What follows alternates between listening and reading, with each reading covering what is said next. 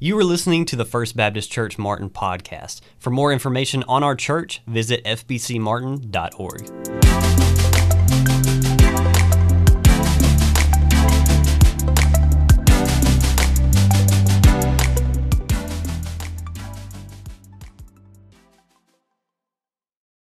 If you got your Bible, let me invite you to turn with me to 1 Peter chapter 2 this morning. 1 Peter chapter 2.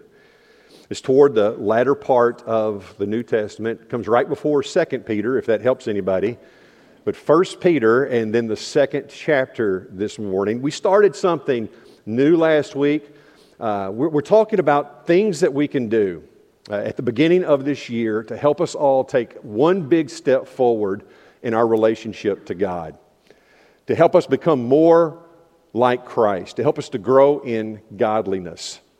And over the next few weeks, what we're going to be talking about are spiritual disciplines. The things that we're going to be talking about on these Sunday mornings together are disciplines, things that we should practice, things that we should build into our lives that will help us grow in godliness. And understand that we're not trying to reinvent the wheel here. This is not the new, the latest fad that's coming down the pipe. This is not something new that someone has come up with.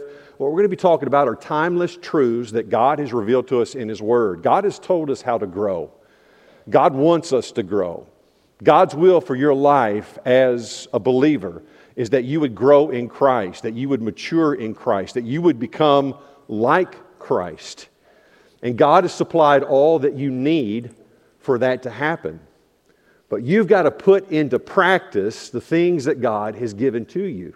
You've got to discipline yourself and commit yourself to do the things necessary to grow in Christ. And so we're going to be talking about what those things are that we must do in order to grow in Christ. And this morning we're going to talk about our relationship to God's Word.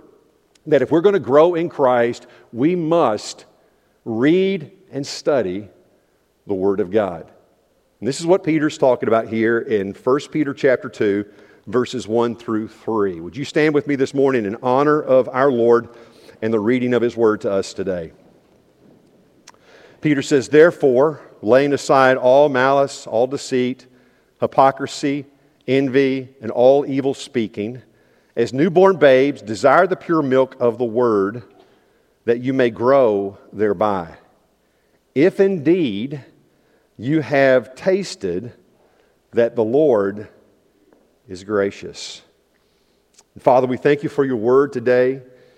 And as, as has already been prayed this morning, we pray again. Holy Spirit, move, speak. Uh, Lord, I pray that as your word goes forth, it would fall upon good soil this morning, that it would take root in our life, that it would bear fruit in our life to the glory of your great name. Lord, change us, we pray. Make us more like Christ this year. And show us this morning how your word makes that possible. And so, Lord, we're ready to hear from you. You speak, and we give you all the praise for what you will do.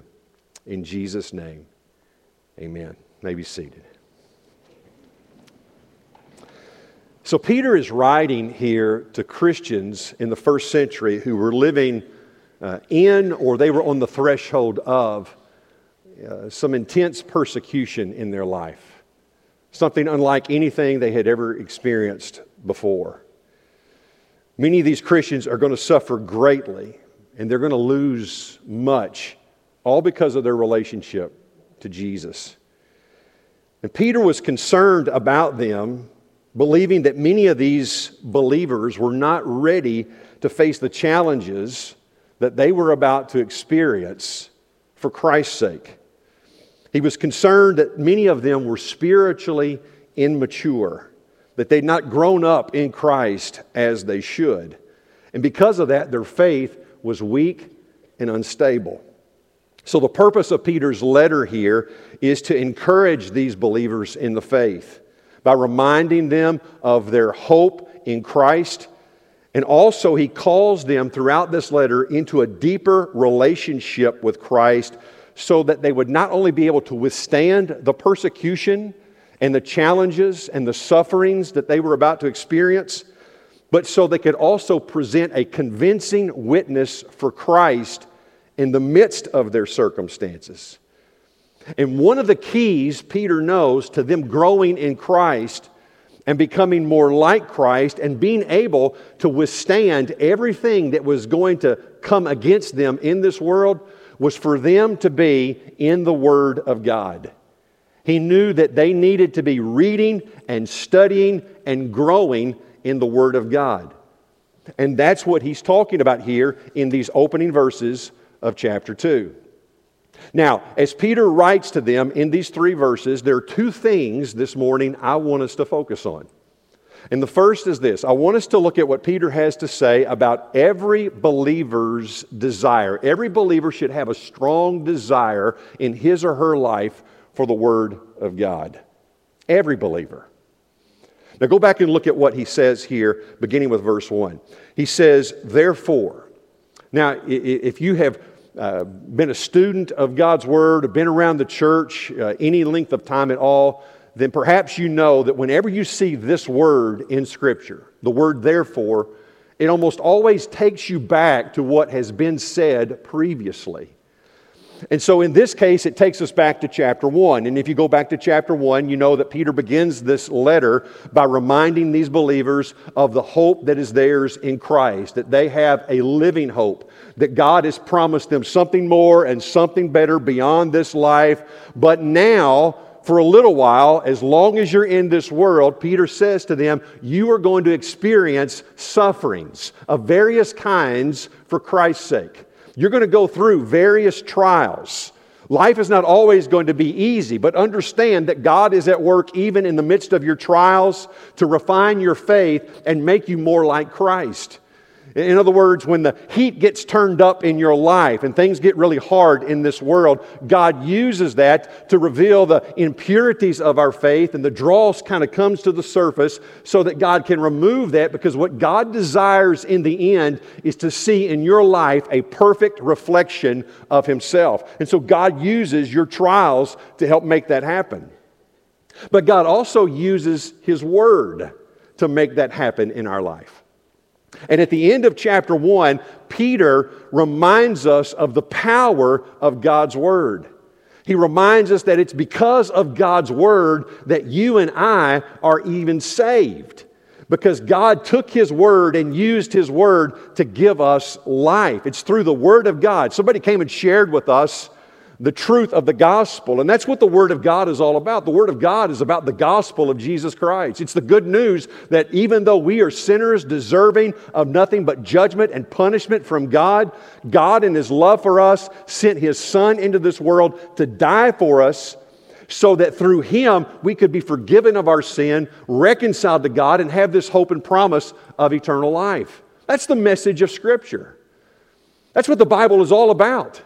From Genesis to Revelation, this is the story of God. It's the story of God's redemption. It's the story of how God has chosen to redeem sinners to himself. And so, when you want to know what the Bible is all about, the Bible is all about Jesus. The Bible is all about God's salvation that has been sent into this world in the person of Jesus Christ to rescue you and I from our sins. Now, somebody came and shared that message with us. They didn't tell us everything about the Bible. We certainly didn't know everything that the Bible says, but somebody came and told us the basic message of the Bible that God has sent His Son into the world to die for our sins. And when we heard that, by the power of the Holy Spirit, we believed that. And when we believed, God took His Word and used it to give us new life. We were born again, Peter says, as a result of God's Word being planted in our life. Listen, folks, this is not just some other book that has been written by men. This is the Word of the living God. It is alive, it is powerful, it is the only book that has the power to give life.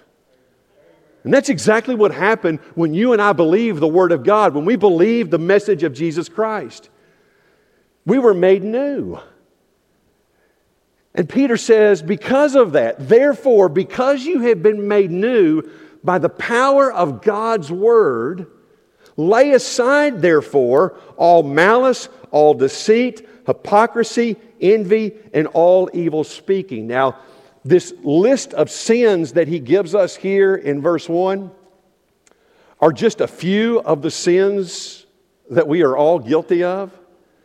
But the point that he's making is this that when God saved us, God called us to leave behind our old life because he's called us into a new life now in Christ. Remember, we have been made new, we are a new creation.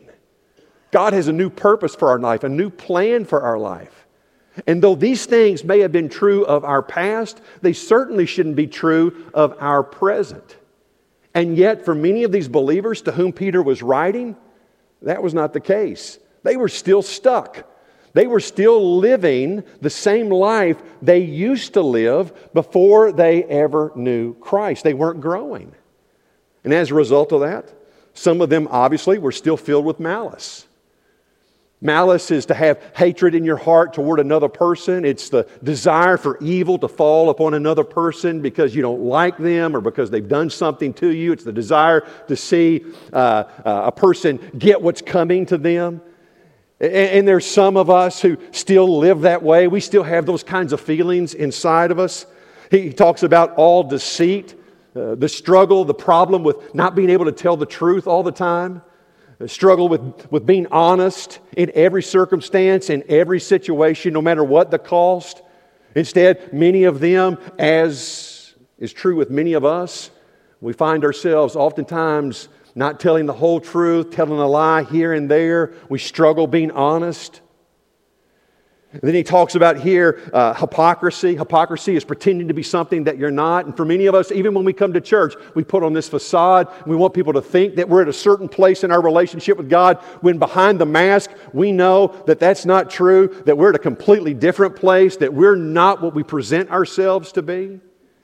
And then he talks about here uh, envy, jealousy of others.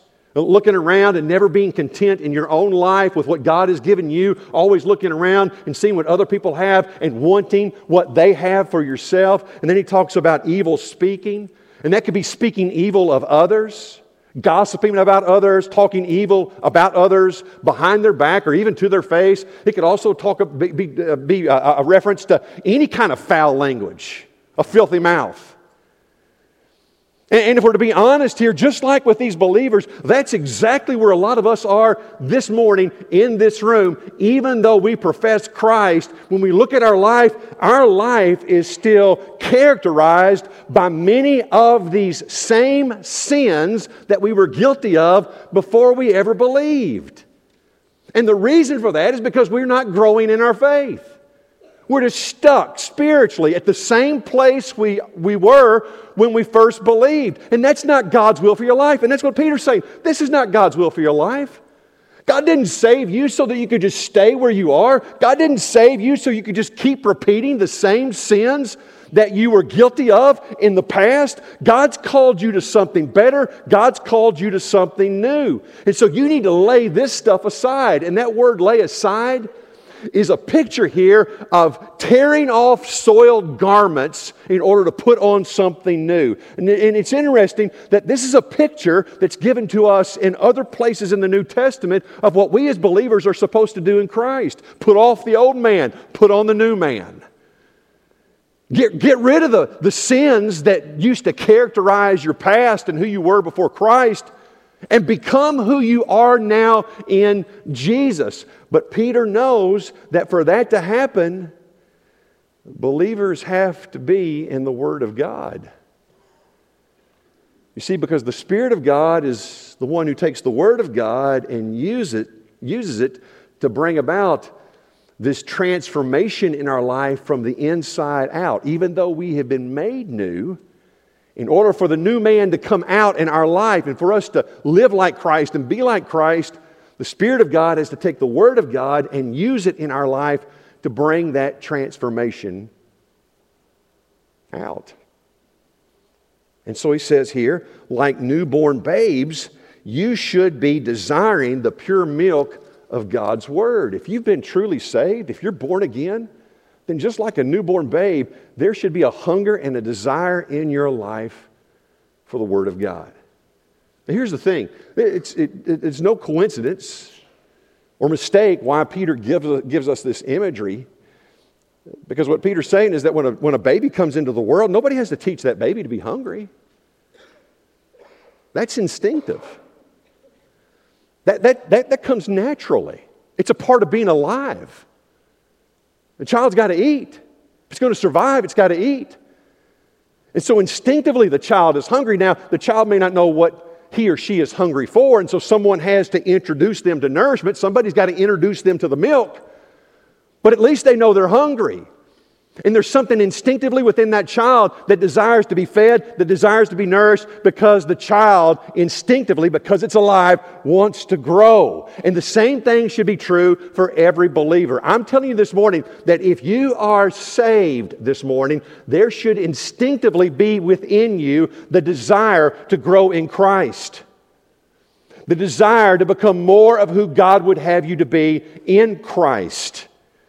And even though you may be alive this morning in Christ and you have maybe stuck in your relationship with God, nobody's ever told you this before. I'm telling you right now that that craving that you that you have to grow, that desire that you have, that hunger that is within can only be satisfied by the word of God. The only way you're going to grow is to get into the word of God. Just like a baby needs its mother's milk, every believer needs the word of God in his or her life.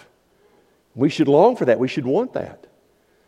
In fact, it's interesting in verse 3, Peter says this should be the case, especially for those who have tasted and know that the Lord is gracious.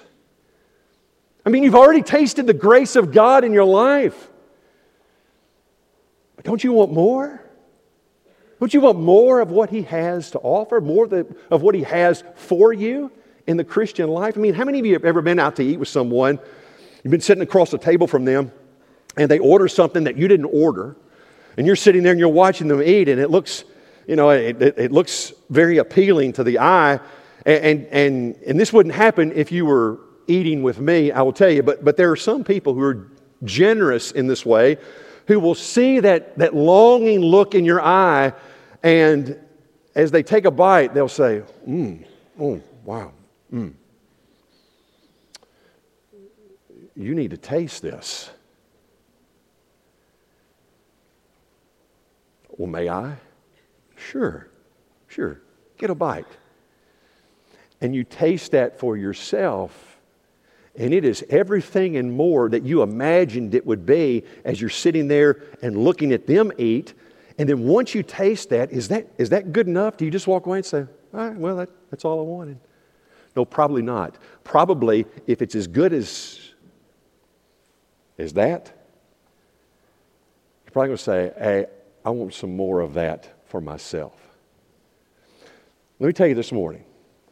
Some of you think it's wonderful and great just that God has forgiven your sins and that one day you're going to go to heaven. And indeed, that is wonderful. That is marvelous. But there's more. There's more to being a Christian than just that. God has more for you than just to forgive your sins and one day give you a ticket and a pass into heaven. God has something that He wants to do in you and something that He wants to do through you in this life. And you should long for that. If you have tasted and you know that the Lord is gracious, if you know the salvation of the Lord, there should be something inside of you that longs for that something more that God has for you, to know all of Christ that there is to know, to become more and more like Him. And I'm telling you, that will not happen apart from the Word of God. And so every believer should have a strong desire for God's Word. Now, that leads me to the second thing that I want us to talk about this morning, and this is the main thing this morning and that is that every believer should have a steady diet of God's Word. See, desire is not enough. It's not enough to long for it. You've got, you've got to actually get into it. You've got to consume it for yourself. You've got to feast on the Word of God. And so, how do you do that? And a question that I often get is how often should you do that? How often should a believer feast on the Word of God? How, how often should we feed on the Word of God? How often do you need to read the Word of God and study the Word of God?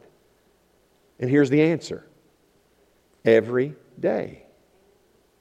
Now, I don't say that to be legalistic this morning, all right?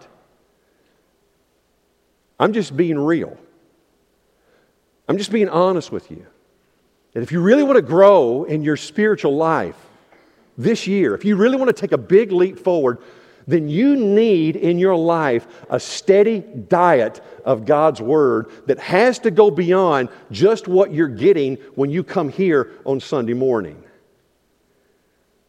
John Blanchard, who is now with the Lord, was a British preacher and a Christian apologist. And I want you to listen to what he said. John Blanchard said, How often do we face problems and temptations and pressure? Every day. Well, then, how often do we need instruction and guidance and greater encouragement in our life? Every day. And then he said this to catch all these felt needs up to even a greater issue, how often do we need to see God's face and hear his voice and feel his touch and know his power? And the answer to all these questions is the same every day. There's not a day go, that goes by that you don't need the Lord in your life. There's not a day that goes by that you don't need to see God's face and hear God's voice and receive encouragement from the Lord and instruction from the Lord in your life. You need that every day. D.L. Moody put it this way. Some of you may be familiar with the, the name D.L. Moody. D.L. Moody once said that a man can no more take in a supply of grace for the future than he can eat enough for the next six months or take sufficient air into his lungs at one time to sustain life for a week. We must draw upon God's boundless store of grace from day to day as we need it. Let me ask you is there anyone in this room this morning who eats just one meal a week? I mean, that, that's it for you.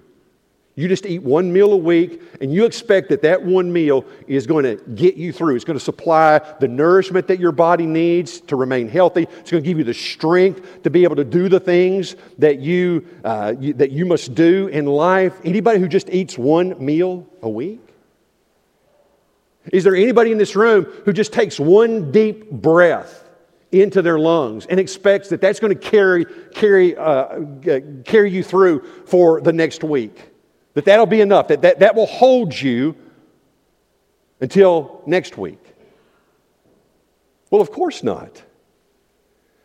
So then, how in the world could you possibly think that just one time a week studying the Bible could possibly be enough to sustain you in the Christian life and help you grow to become more like Christ? It's impossible. And yet, if we're honest, based on statistics, that's exactly how most Christians live their life. The only relationship that you have to God's Word, the only time you spend in God's Word, is the time you spend if and when you come to church. You may have your Bible with you today, you may be following along, and that's wonderful. But when we finish up here, many of us are going to close our Bibles, we're going to shut the app, we're going to go home, and we're not going to open the Bible or read the Bible again until next Sunday if we come back. Is it, and is it any wonder that we are struggling so in our Christian life? Is it any wonder that many of us are so weak in our faith, that we're stuck in our relationship with God, that we're not growing, that we can't get past some of the sins that have crippled us and plagued us in the past, that we always see ourselves falling into temptation, that we get, that we get all bent out of shape every time the least little thing happens in our life because we don't have any faith whatsoever that God's going to see us through or carry us through. It's because we're not growing.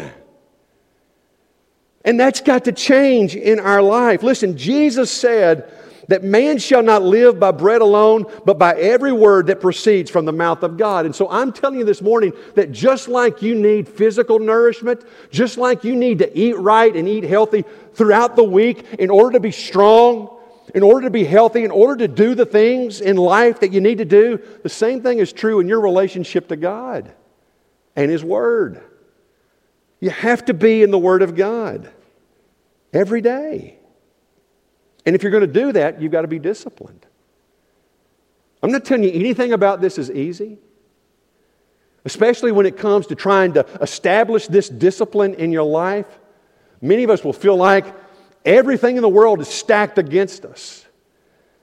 And it's because it's a battle, it's a spiritual battle in your life.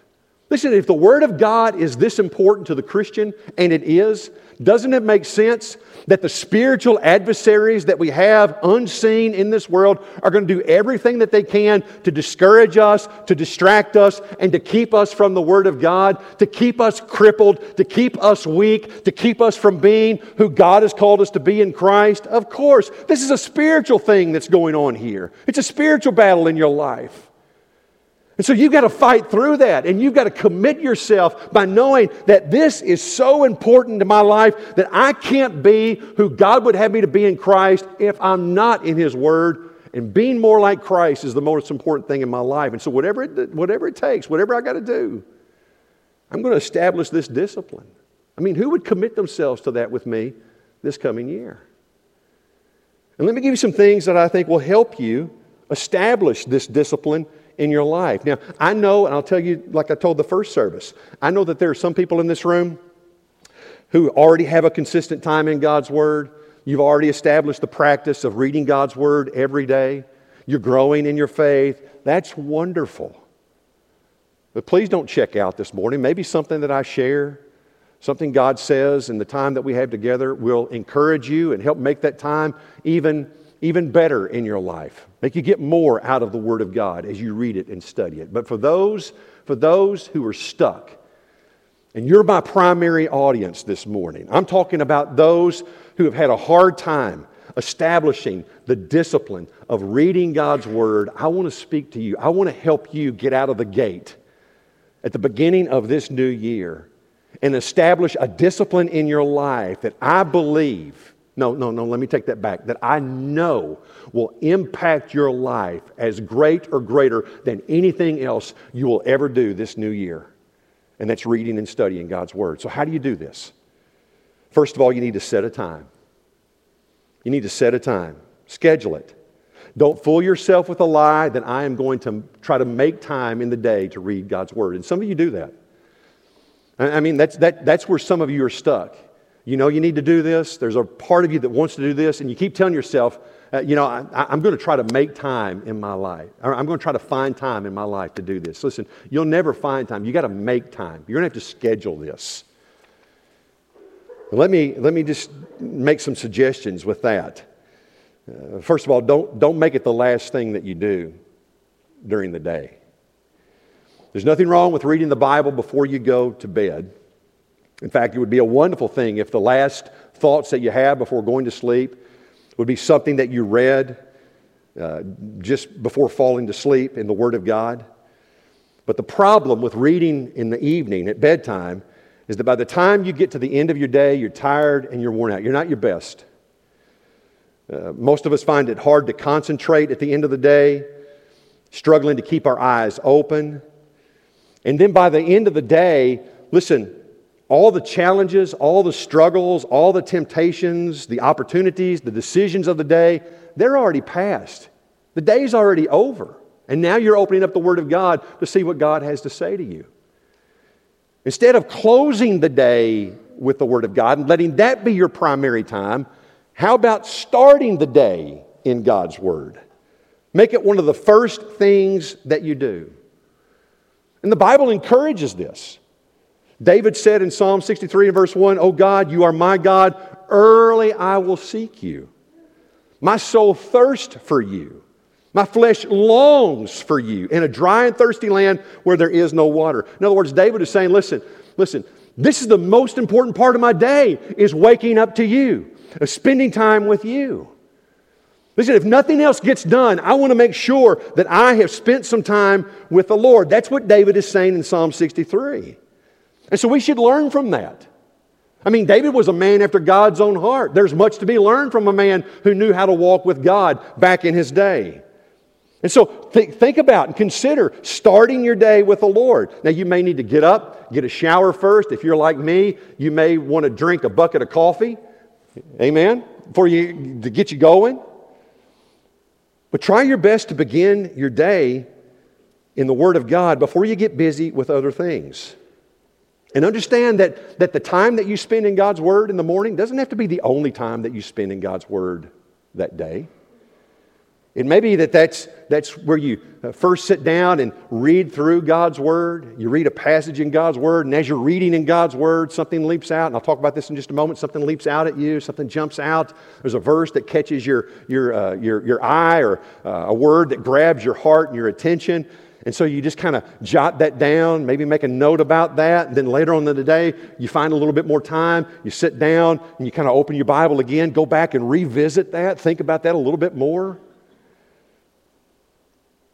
The key is just establishing the discipline in your life. Listen, if you're just a beginner, like 10 minutes, 15 minutes in the Word of God could be the best 15 minutes of your day. I'm telling you. And as this discipline grows in your life, 15 minutes won't be enough. But you got to start somewhere. And I'm not trying to overwhelm anybody by making you think that, oh my, where am I going to find all this time? Listen, I know, I know, I know, I know, I know, I know, as busy as some of you are, that you can find 15 minutes in your day. You may have to shut something out, you may have to turn something off, but you can find 15 minutes in your day to get in God's Word. And that 15 minutes may just change your life this year every day. So set a time. And then have a plan. One of the things that will help you find a rhythm in studying God's Word is to have a plan that you follow as you read God's Word. I wouldn't suggest just randomly jumping into the Bible by day by day and trying to find a place to start. I would have a plan and try to follow that plan. I tell this to new beginners, to new believers. Listen, most of the time when somebody hands you a book, what do you do? You go to the beginning of the book, say, okay, I'm going to start at the beginning, I'm going to read it all the way through. Now, listen, I'm not telling you that it's not important to read the Bible all the way through, okay? But I'm just telling you that if you're getting started and you start in Genesis, if you're lucky to make it through Genesis, and somehow you get through Exodus, by the time you get to Leviticus, you're going to think to yourself, what in the world? Now, there's a reason why Leviticus is in the Bible. There's a reason why the book of Numbers is in the Bible. There's a reason for every part of God's Word. Remember, it's telling a story, and all of it points to Jesus. But if you're just beginning, it'll be hard to wrap your mind around all of that. And so I would encourage you, especially if you're trying to just establish the discipline of reading God's Word, to get into the New Testament and focus on the New Testament for a while until you find your rhythm. As you grow, you can expand, add other parts of the Old Testament into your reading. And I will tell you this morning that we have available for you this year a Bible reading plan that I think would be perfect for new beginners.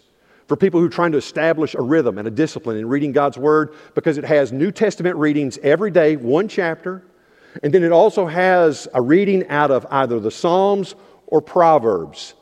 And both of those Old Testament books are very relatable, they're very personable. There's something to be gleaned from Psalms and Proverbs that kind of speaks to right where you are in life. Proverbs is a book of wisdom, godly wisdom, about things that we encounter and we experience and we deal with every single day. Psalms are songs of worship to God, written by people who were in all types of situations and who are very honest and transparent about their struggles.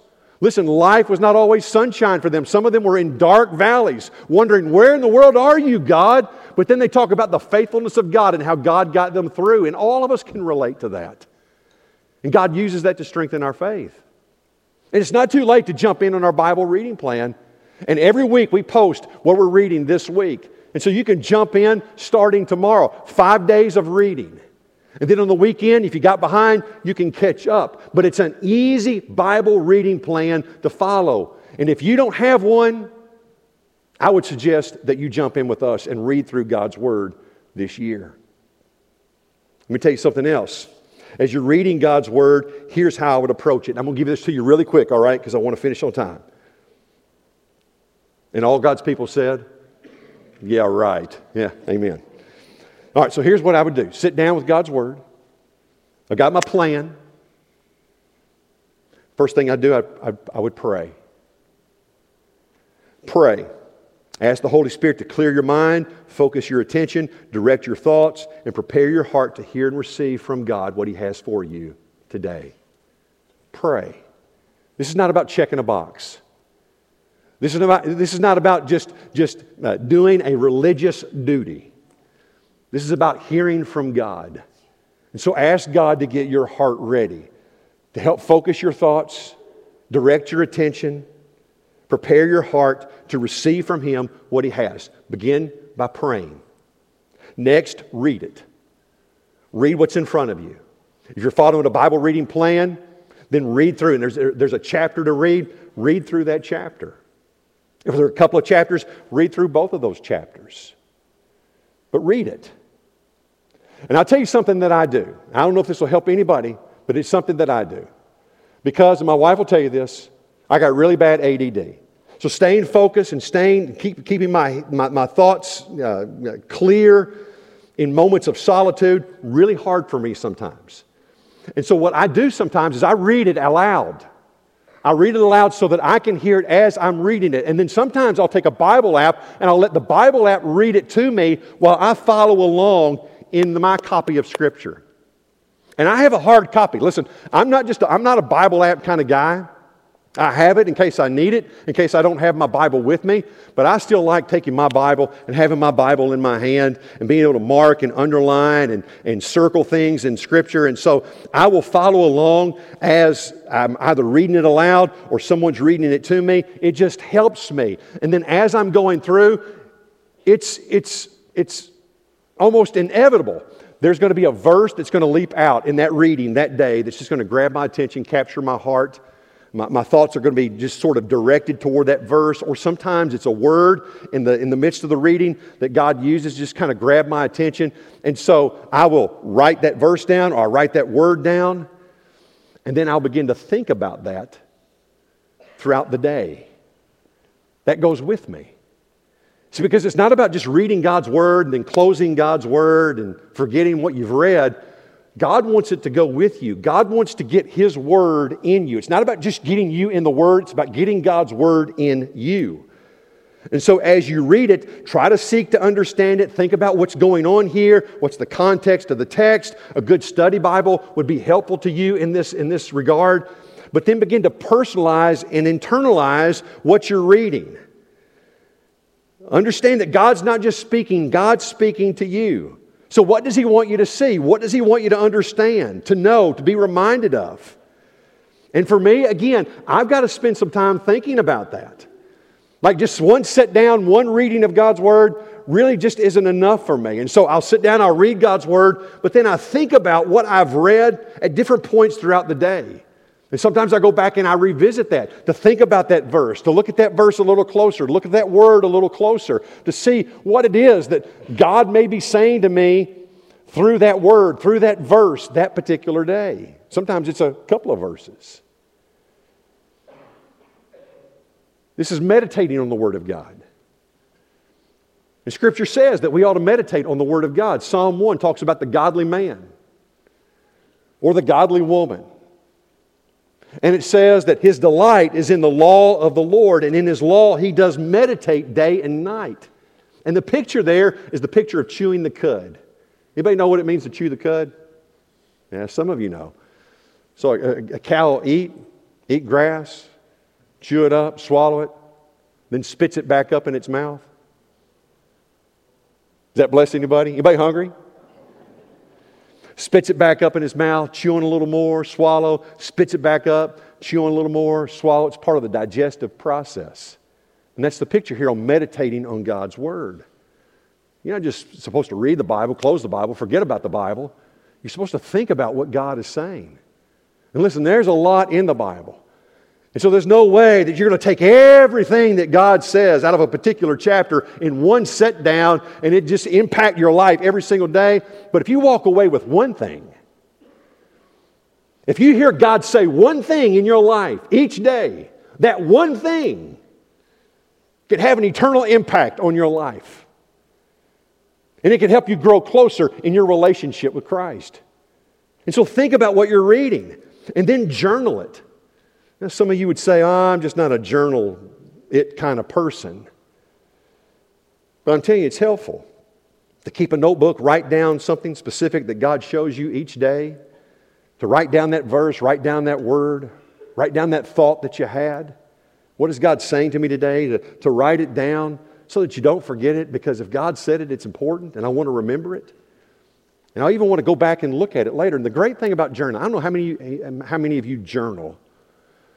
I'm talking about spiritually in your spiritual life, but if you do, the great thing about that is to be able to go back and look later on at where you've been in your relationship with God and some of the stuff that you've been going through and some of the things that you've been through in the past and to see the faithfulness of the Lord, to look at where you were at one point in, life, in life and the things that you were struggling with and how God gave you, gave you victory in those areas. How God's grown you in your faith, how God has brought you along. Listen, that just, that just increases your worship. That, that makes your praise get a little louder as you begin to think about it. Listen, some of us have forgotten some of the great things that God has done in our life. And you don't need to forget anything that God does in your life. And journaling, journaling helps you not to do that. And so journal it. And then here's the last thing live it. The goal is not just to be a hearer of God's word or a reader of God's word, it's to be a doer of God's word. James 1:22 says, let us not just be hearers of the word, let's be doers of the word also. So, how do we apply it? What God shows us in His Word, how do we apply this to our life? What do we, what, God, what do you want me to do with that? And as a part of your journaling, as you think about what God is saying to you, I would even write that down. Write it down in the form of a prayer. You know, thank you, Lord, for what you've shown me today. And here's, here's what I'm asking you to help me do with this. What does that look like? If God's calling you to trust Him, trust Him. If God's calling you to surrender something to Him, surrender it. If God's telling you to repent of something, then repent. If God's telling you to love someone that you don't really want to love, love them anyway. If God's calling you to forgive someone for something that you've been holding on to for a long time, forgive them. If God's telling you to go, go. Whatever God's telling you to do, do something with it. Because that's how we grow. And that's the goal, right? Is to grow in our relationship with Christ. Not just God, show us all this stuff, but God, show me what you want me to do. Show me how you want me to live. And then, God, help me to do it. Now, I'll tell you this in closing. that what may seem like work to you in the beginning as you establish this discipline in your life of reading God's Word every day, it will soon turn to joy as you discover more and more and more just how needful and how helpful God's Word is in your life. God will give you strength from His Word, God will give you encouragement from His Word. God will give you counsel and instruction from His Word. But best of all, most of all, God will reveal Himself to you in His Word. And as you stare into the glory of Christ every day, by reading God's Word and studying God's Word, as you look at the image of Christ in the mirror, you will find yourself slowly but surely being transformed into the very likeness of Jesus Himself. And I to tell you, I'm not, I'm not guessing or hoping. I'm telling you, I know it to be true that if you will establish the discipline of reading God's Word this year, by the time we get to the end of this year, if Jesus doesn't come back, by the time we get to the end of this year, and we start a new year in 2025, you will have grown in your relationship with God. And you'll look a lot more like Jesus than you do right now. I guarantee it if you'll read and study God's Word every day. If you were encouraged by today's sermon, leave us a rating and subscribe to the podcast. To learn more about First Baptist Church Martin, visit fbcmartin.org.